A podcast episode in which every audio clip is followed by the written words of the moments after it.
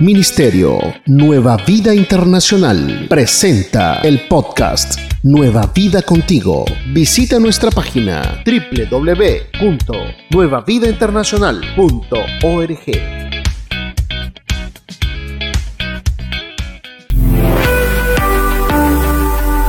Yo quiero que entremos en, la palabra de una vez diciendo lo siguiente, ¿no? Teniendo en cuenta de que todos los que estamos en esta casa eh, somos seres humanos, ¿cierto? Todos. ¿Sí? ¿Algún robot por aquí? Ya toca preguntar eso porque pues hay, hay, iglesias que están siendo manejadas por estos, eh, por esto de la, de la inteligencia artificial. Pero todos los que estamos acá somos creación del Dios Todopoderoso. ¿Estamos claros? ¿Sí? Ahora, cuando digo eso, lo digo pensando de la siguiente manera. Un día el Señor Jesucristo, ¿sí? Sí, eh, siendo Jesús de Nazaret, o sea, está como en los comienzos del ministerio, en los comienzos de lo que Dios el Padre lo había enviado a hacer a esta tierra. Creo que todos nosotros sabemos que Jesús primordialmente fue enviado para qué? Para salvar a la humanidad de ir al infierno. Pero realmente cuando uno eh, profundiza un poquito en los trasfondos bíblicos, uno encuentra que eso fue lo más importante, pero no fue todo. O sea, Él vino a salvar a la humanidad en todo el sentido de la palabra.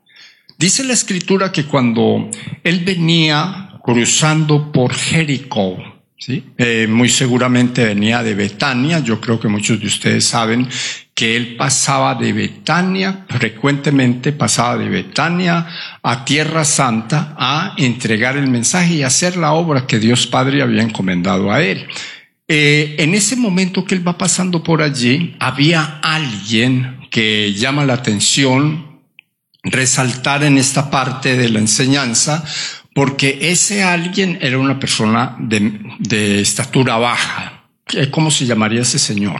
¿Cómo? Saqueo, ¿sí? Estaba Saqueo y en Saqueo estaba el deseo de conocer quién era Jesús, ¿sí? Jesús ya le había quitado uno de sus baluartes a Saqueo. ¿A quién le había quitado? A Mateo. Mateo era un empleado de él y ya se lo había quitado. Mateo era un cobrador de impuestos también, como lo era Saqueo, que Saqueo pues era como el jefe de todos ellos, ¿ya? Dice la escritura que cuando Saqueo supo que Jesús estaba pasando eh, por aquel lugar donde él estaba, entonces inmediatamente se metió entre el tumulto para, para lograr ver, conocer a Jesús. Pero como era una persona tan bajita, cualquiera que se le hacía adelante con mediana estatura le cubría esa oportunidad. Entonces él no tuvo ningún problema en vencer ese obstáculo y dice la Biblia que se subió en un árbol al cual se le da el nombre de un sicómoro, o sea, un árbol fácil de escalar. ¿Sí? Porque hay árboles que aunque uno quiera no puede porque no encuentra de qué agarrarse.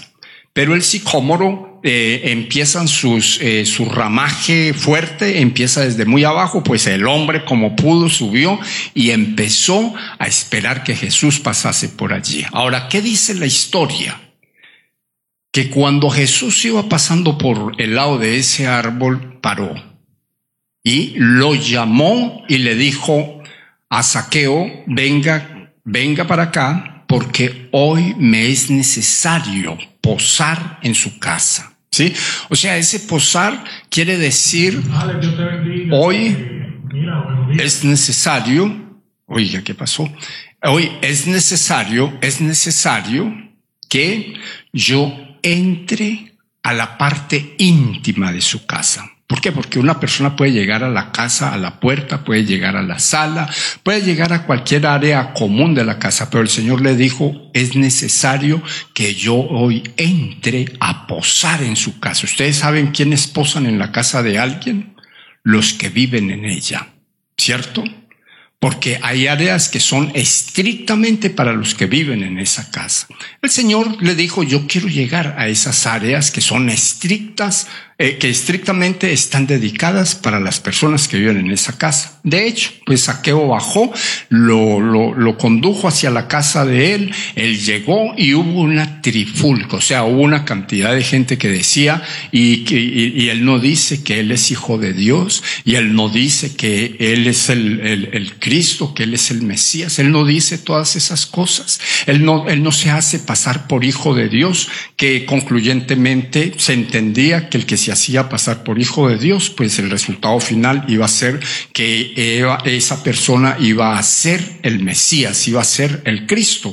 Sin embargo, al Señor no le importó eso porque Él dijo que había venido a salvar a quienes, a los que estaban perdidos. ¿Sí? O sea, eh, a eso vino Él. Él no vino para los que consideraban estar bien, Él vino por los que estaban perdidos. Y ese pedacito es interesante, ¿por qué? Porque el mismo Señor dice que ese saqueo, ese hombre era parte del pueblo de Dios, dado que ese saqueo era hijo de Abraham. Él dijo, este también es hijo de Abraham. ¿Sí? Posiblemente, posiblemente, ese saqueo iba a la iglesia, ¿sí? A la sinagoga iba a recibir la palabra, a escuchar la palabra, a escuchar todo lo que allí se hablaba, eh, es muy posible. Sin embargo, cuando Cristo Jesús entró del quicio de la puerta hacia adentro de la casa de Saqueo, pronunció unas palabras. ¿Cuáles fueron esas palabras? Hoy la salvación ha llegado a esta casa. Queriendo decir con esto que mientras que Él, o sea, el Señor Jesucristo, no entre a la casa de una persona, en este caso de saqueo, la salvación no existe, aunque uno tenga el conocimiento de la palabra. ¿Estamos claros? Aunque uno conozca la Biblia, sin Cristo Jesús en el corazón no hay salvación. Eso es tan básico como el ABC del Evangelio. O sea, Cristo Jesús es quien fue enviado a esta tierra Número uno, ¿para qué? Para salvar. Ahora, cuando se habla de salvación, ¿de qué más se habla? ¿De qué más se habla? Se habla de sanidad. ¿De qué más se habla? Se habla de liberación. ¿De qué más se habla? Se habla de restauración. ¿De qué más se habla? Se habla de prosperidad. ¿De qué otra cosa se habla allí en la escritura? Se habla de protección divina. El Evangelio es eso. Es salvación, es sanidad, es liberación, es restauración, es prosperidad y es protección divina. ¿Cuántos no entienden eso? Cuando Cristo Jesús entró a la casa de Saqueo, dijo eso en esa sola palabra. Hoy a esta casa entra la salvación del alma para los que en ella viven. Hoy a esta casa entra la oportunidad de ser sanos, la oportunidad de ser salvos, la oportunidad de ser libres, la oportunidad de ser restaurados y la oportunidad de ser protegidos por el que tiene el poder para protegerlos de todo mal. ¿Ya? Ahora, esa palabra sucede allá para saqueo, pero como saqueo, cualquiera de nosotros, muchos de nosotros o todos nosotros. Dicho de esa manera, ¿por qué? Porque muchos de nosotros hemos querido tener un encuentro con Jesús. ¿Cuántos han querido tener un encuentro con Jesús? Levanten la mano los que no, o sea, todos, todos. ¿Sí? Hemos querido tener un encuentro con Jesús. Hemos tratado de subirnos al lugar más alto o más visible para tener ese encuentro con el Señor. ¿Sí? No hablo en, las, en, la forma humana, hablo en la forma espiritual. Y nos hemos tratado de acomodar, pero no lo hemos logrado, no porque no lo hayamos querido o porque Dios no esté en el deseo de que eso suceda. No se ha logrado por Una de tres razones. Número uno, porque no hemos perseverado. Número dos, porque no hemos podido vencer el espíritu de incredulidad. Número tres, porque no hemos podido vencer las fuentes que nos separan de la presencia de Dios, que una de ellas es el pecado.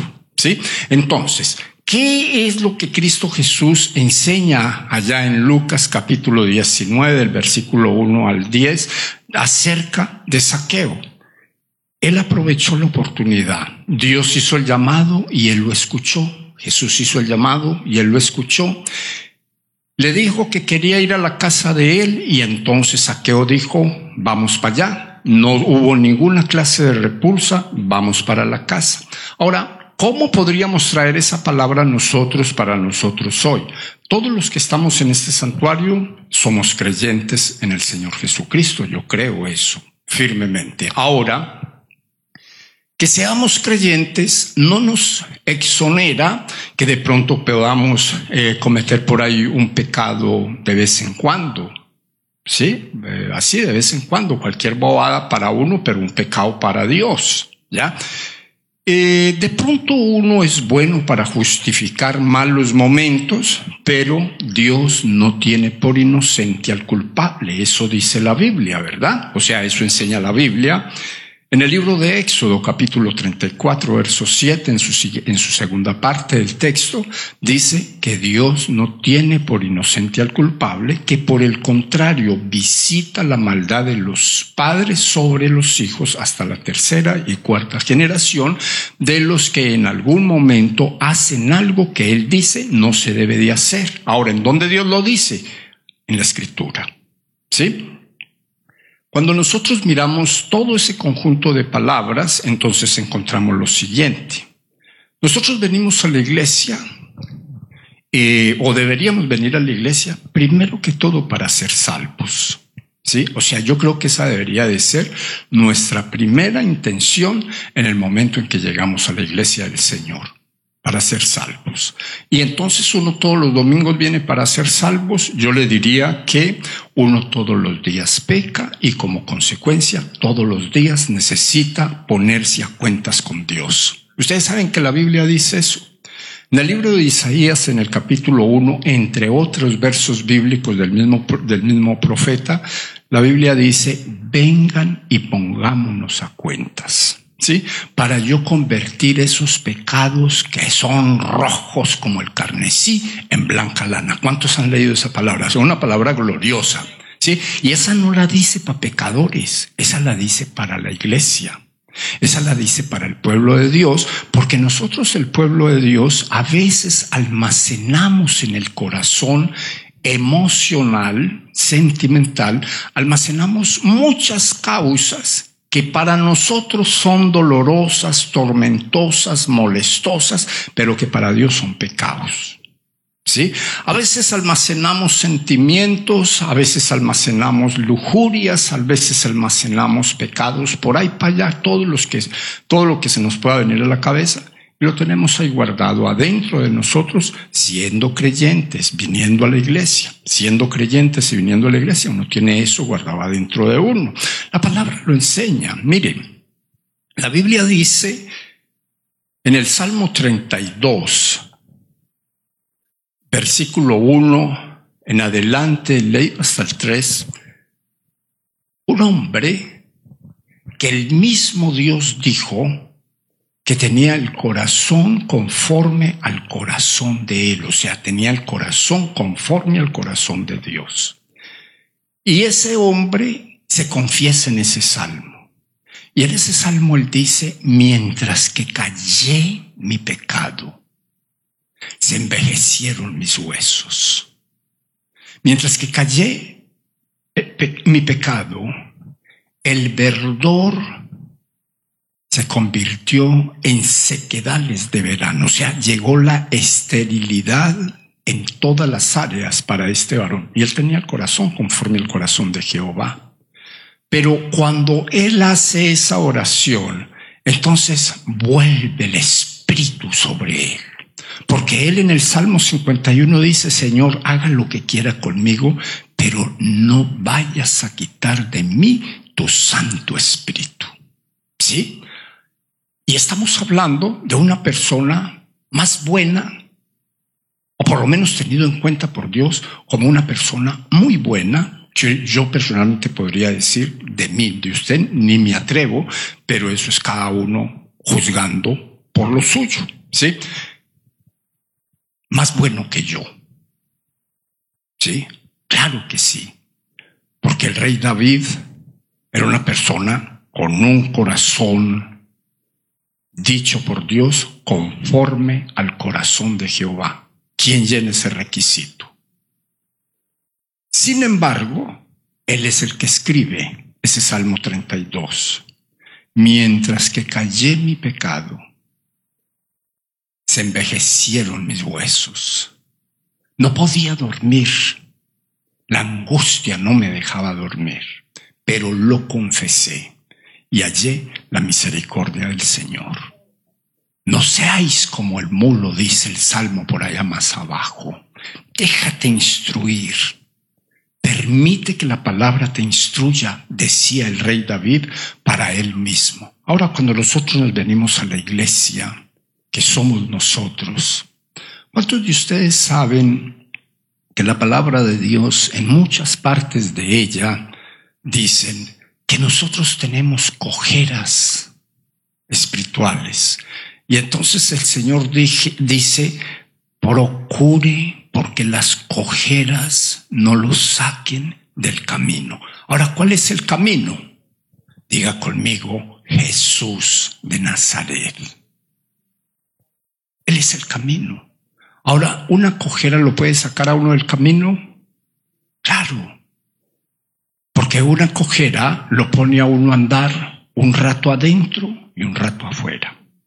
O sea, para que lo pongamos claro, entender en la forma que está escrito el texto bíblico allá en el libro de los Hebreos, imagínese usted, gracias a Dios usted no tiene ninguna eh, esa condición, pero imagínese usted caminando, que le hagan una línea recta y que usted tenga una pata, una pata no, un pie, un pie, que usted tenga un pie más cortico que el otro ¿Será que usted puede caminar derecho por esa línea? Tengan cuidado que una cojera no lo saque del camino. Ahora esa palabra cojera desde el griego allá en el libro de los hebreos, ¿sabe lo que quiere decir? Pecado. Tengan cuidado que ningún pecado los vaya a sacar del camino. Procuren con diligencia vivir en santidad, porque sin santidad nadie verá al Señor. Ahora usted sabe lo que quiere decir santidad. Separados para Cristo. Separados para Dios. Ahora, ¿quién puede estar separado para Dios? El que no peca ni de pensamiento, ni de obra, ni de hecho. Esa persona puede vivir en santidad. Es fácil, oía decir el, yo creo que el miércoles o el domingo pasado, que no es fácil, y la verdad es que no es fácil. Pero cuando yo hago mi parte, no me puede caber ni la menor duda que Dios hace la parte de él. Síguenos en las redes sociales, Facebook, Instagram, YouTube y Twitter, arroba Nueva Vida INTL. Visita nuestro sitio web y descarga nuestra app www.nuevavidainternacional.org. Ahora, ¿por qué pienso yo de esa manera? Porque la escritura dice que para las personas separadas por Dios para ser salvas, así como todos los que estamos en esta casa, Dios tiene un final aquí en la tierra a través de no matarlos o no tanto de morir, porque la palabra morir para nosotros es un poco eh, compleja y difícil, ¿sí? Pero cuando usted analiza las Sagradas Escrituras en segunda de Corintios capítulo 5, entonces usted encuentra que los santos, los separados por Dios para salvación, no mueren. La Biblia dice que duermen. Sí, eso dice la Biblia, ¿verdad? Duermen.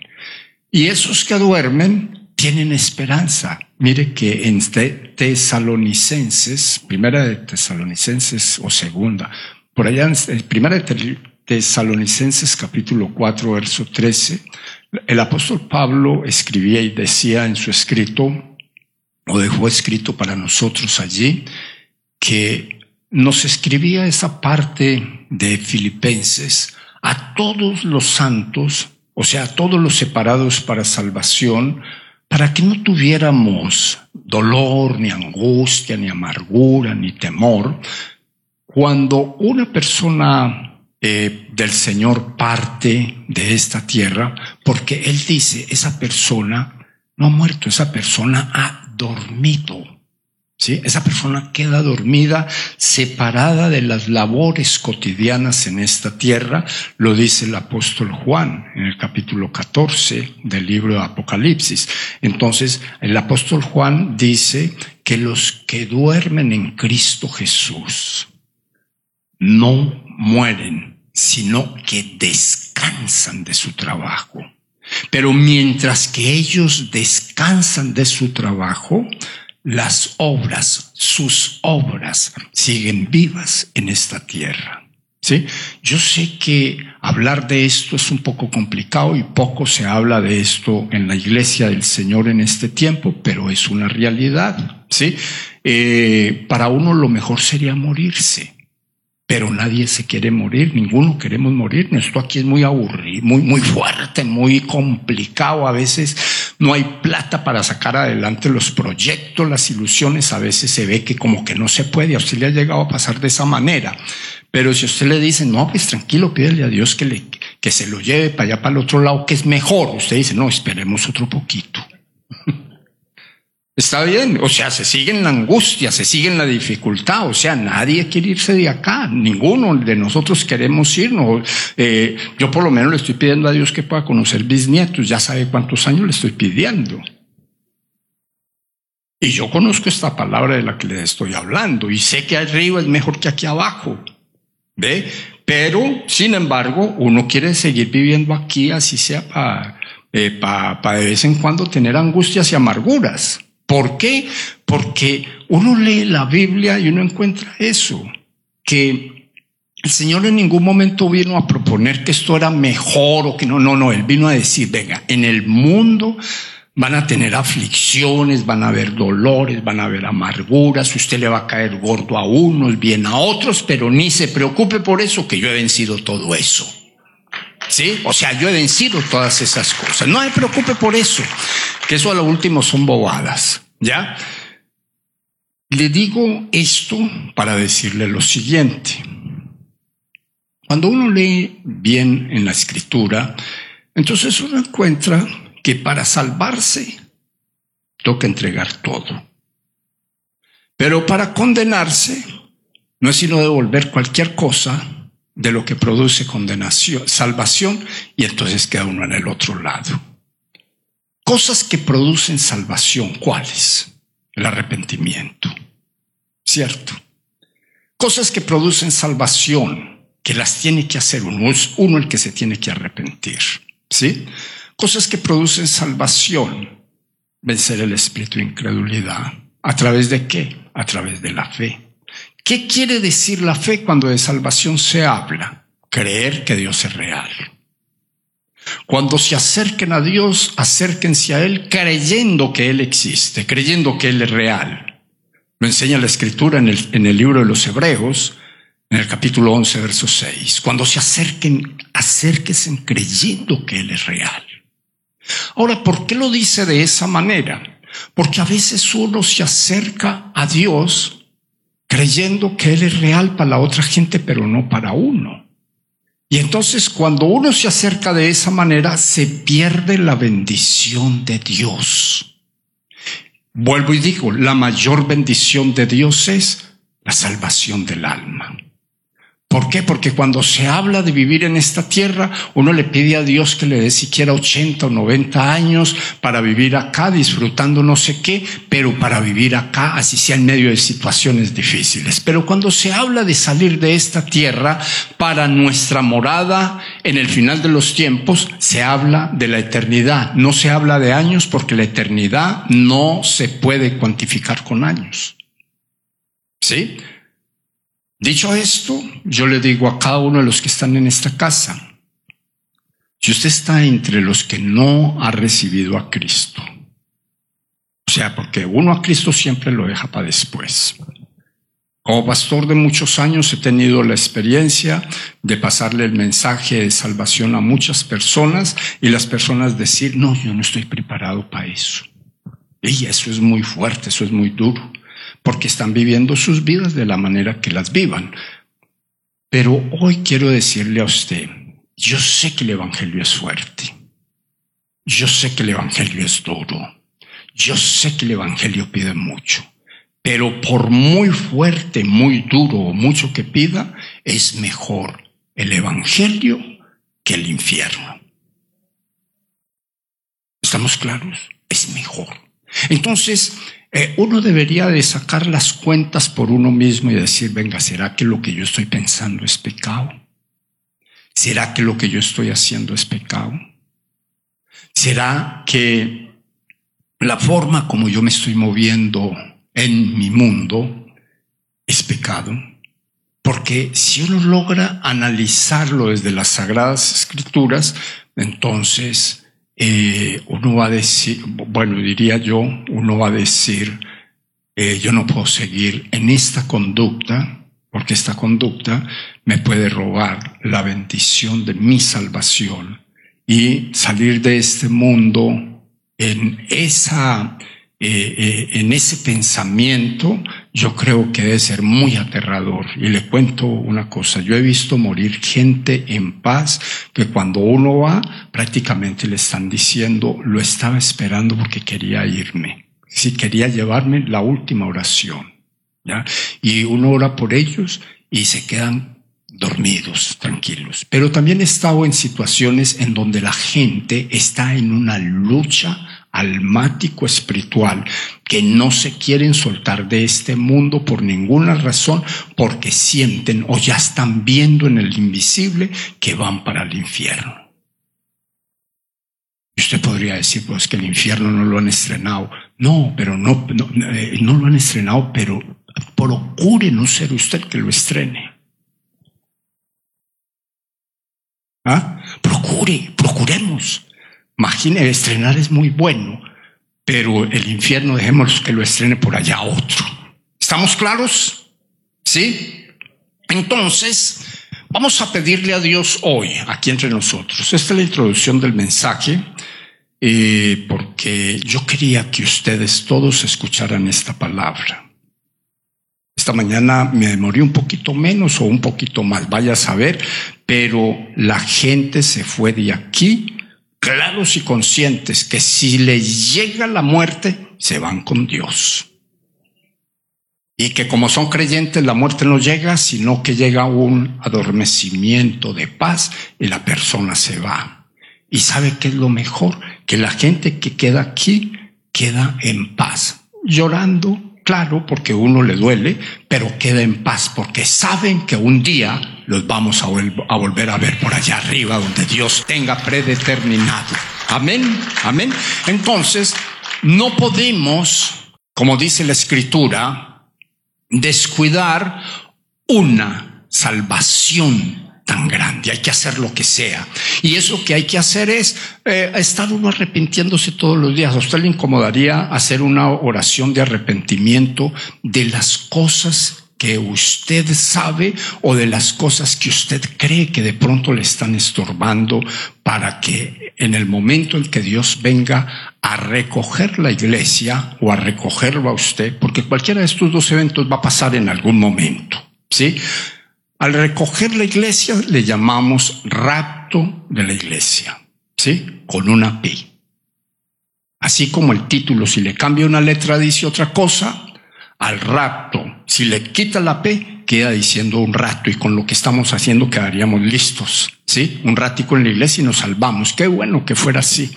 No, al rato, o sea, al llegar el Señor y llevarse la iglesia. ¿Usted sabe quiénes se van en el rapto? ¿Quiénes? Diga conmigo, los que sean morada del Espíritu Santo. Porque la carne no va a escuchar la trompeta. Lo que va a escuchar la trompeta es el Espíritu de Dios que está en nosotros. Y entonces, eso suena como muy Mickey Mouse, pero vamos a ser levantados. Dice la escritura. ¿Quiénes serán levantados primero? Los muertos que hayan muerto creyendo en Cristo Jesús. Y luego, ¿quiénes irán ahí detrás? Nosotros, los que estemos vivos, viviendo en acuerdo a lo que el Evangelio dice y la forma como en Él dice debemos vivir. Amén. ¿Por qué no inclina usted su rostro y le dice, Señor, si no le, si no le importa tener una oración de arrepentimiento, dígale, Señor, yo en este momento vengo a tu presencia para pedirte que me perdones por todo delito espiritual que tú sabes que yo he cometido con mi vida, aún siendo creyente, aún siendo bautizado, por pensamientos a los cuales he dado cabida en mi mente, que me han sacado del el deseo de santidad que hay en tu corazón para mi vida. Dígale, Señor, yo en este momento te pido que me perdones por toda obra del infierno a la que yo me he prestado, que aunque no es lo más grave, entiendo que a ti no te gusta. Dígale, Señor, yo hoy renuncio al pecado, renuncio al viejo hombre que ha habitado en mi vida Hoy yo renuncio, Dios de los cielos, a toda obra de las tinieblas. Hoy yo te doy gracias por la salvación de mi alma, te doy gracias por la sanidad, por mi restauración, te doy gracias por la liberación, te doy gracias por la prosperidad y por la protección que siempre experimento al andar en tu camino. Dígale, Señor, yo te doy muchas gracias. Bendigo, glorifico y exalto tu nombre, Dios de los cielos. Amén y amén. Mire que cuando ya nosotros estamos así, en esta buena posición, yo creo, yo creo que, todos creemos, bueno, yo creo que todos creemos igual, pero todos pensamos distinto. Yo creo que siempre que uno vaya a hablar a alguien tratando de colocarle una palabra de bendición, de esperanza, una palabra que desate la vida de la gente, una palabra que promueva un futuro de bendición para quien la escucha, yo creo que lo primero que uno debería de hacer para recibir esa palabra es ponerse a cuentas con Dios, para que la palabra venga y no rebote. ¿Sí? Porque cuando uno no está a cuentas con el Señor, la palabra viene, uno la escucha, uno siente que es para uno, uno siente que ese es el mensaje que uno debería de haber escuchado.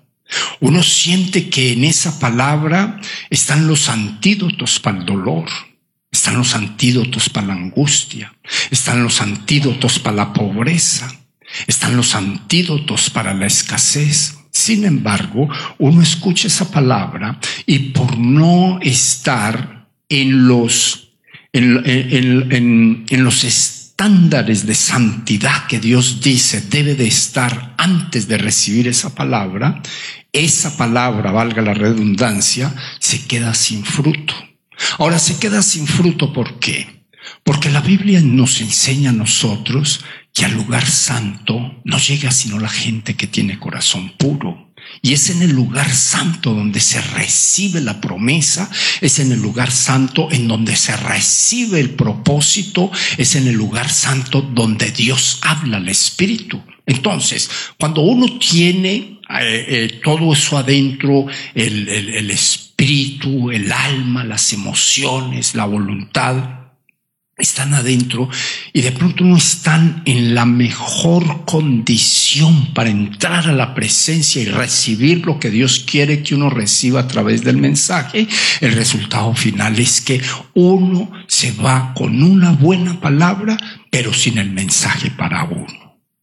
Y entonces, ¿cómo se identifica eso? Eso se identifica fácil. Uno sigue aquí abajo. Y la Biblia dice, la Biblia, eh, la Biblia tiene todas las respuestas que usted tiene en su corazón. La Biblia dice en el libro de Efesios capítulo 2, el capítulo escrito para la iglesia, cuando tenga la oportunidad de leerlo, léaselo. Eso es escrito para usted, específicamente para usted, para nosotros. La Biblia dice que todos los creyentes en Cristo Jesús Jesús los tiene sentados en lugares celestiales. O sea, no habla de la tierra, habla de, por allá arriba del reino espiritual.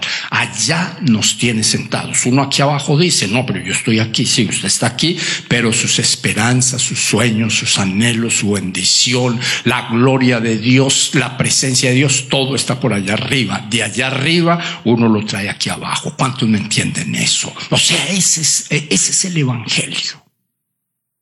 El Evangelio es sencillo, lo que pasa es que nosotros, yo primero, eh, yo predicaba y no me entendía.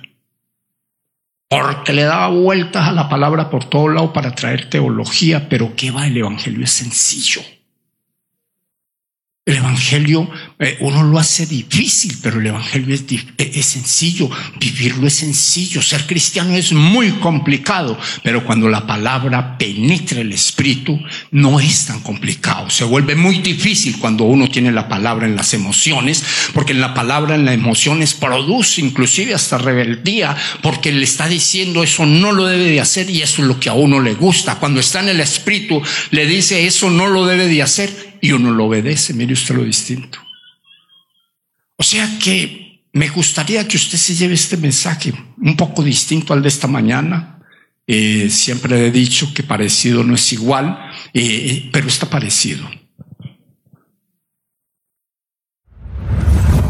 Te informamos lo que viene próximamente.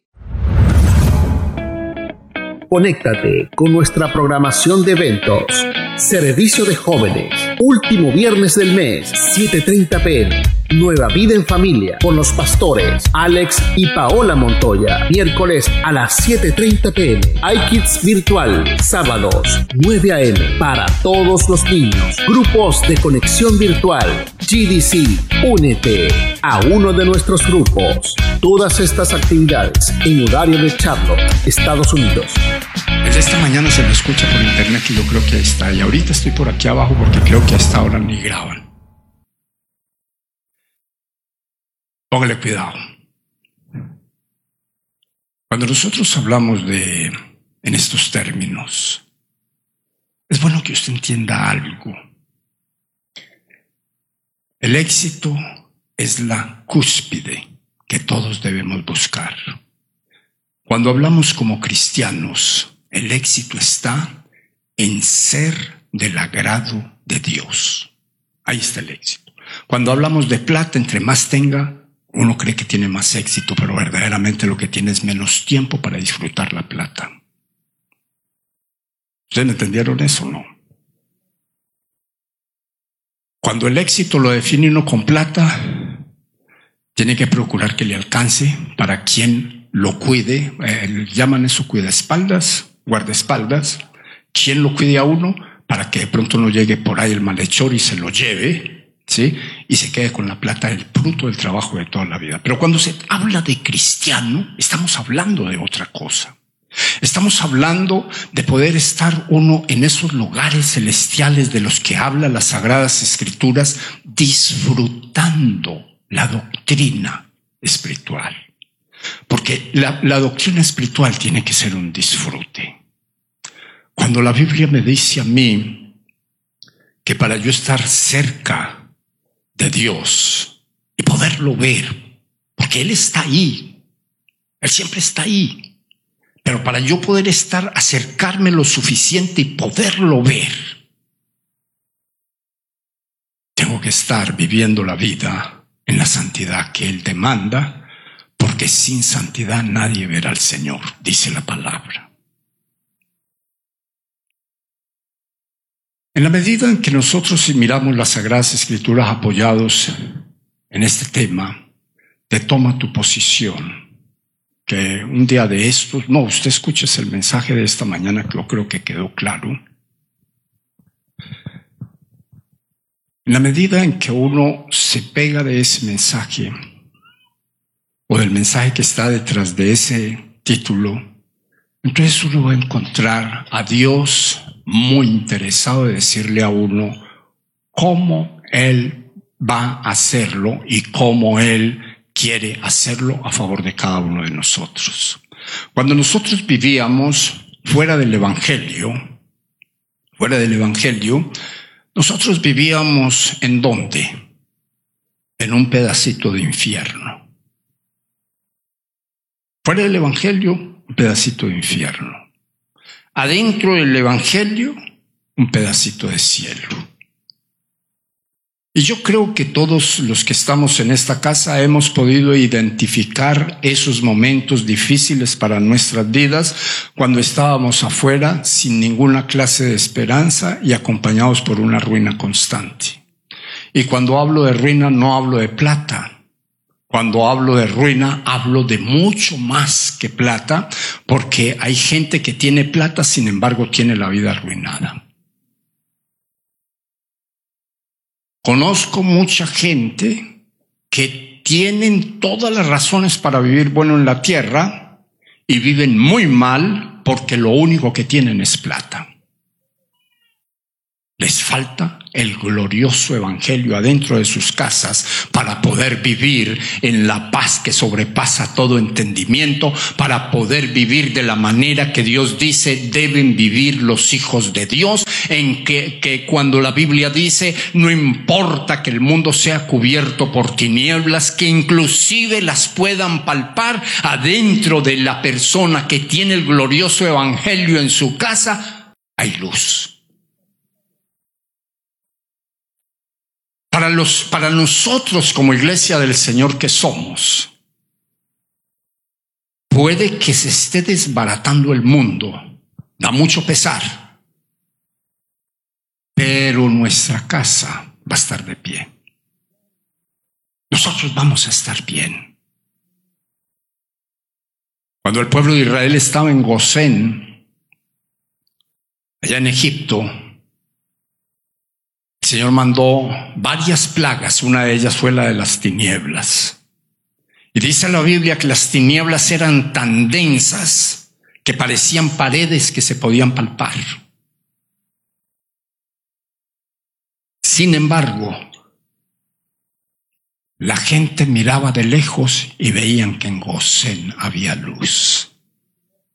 Y sabía una cosa, que cuando nosotros ponemos esa palabra en perspectiva a lo que nosotros somos hoy para Dios y en la manera en que nosotros vivimos hoy para Dios. Mucha gente está alrededor nuestro viviendo esas tinieblas que se pueden tocar. Sin embargo, cuando nos ven a nosotros, ellos encuentran que en nosotros hay una luz especial que cuando, cuando hablamos, consolamos, cuando hablamos, bendecimos, cuando hablamos, se abre el futuro, se abre, se abre la esperanza, que llegamos a donde una persona paralizada por los problemas de esta vida, por los problemas que se están presentando ahorita, y hablamos con esa persona y tenemos la virtud dada por Dios de dejarla conectada con la esperanza. ¿Y sabe por qué pasa eso? Porque la luz de Dios está en su espíritu. Y cuando la luz de Dios está en el espíritu de la vida de una persona como cualquiera de nosotros, nosotros somos una bendición y nos convertimos en un desafío para la gente porque la gente empieza a darse cuenta que vale la pena servirle al Señor. Que en medio de las tribulaciones, en medio de los problemas, en medio de las malas noticias, en medio de las condiciones difíciles por donde está pasando este mundo en el que nosotros vivimos, para ellos hay paz, meramente por hablar con usted. Usted sabía que la Biblia dice eso.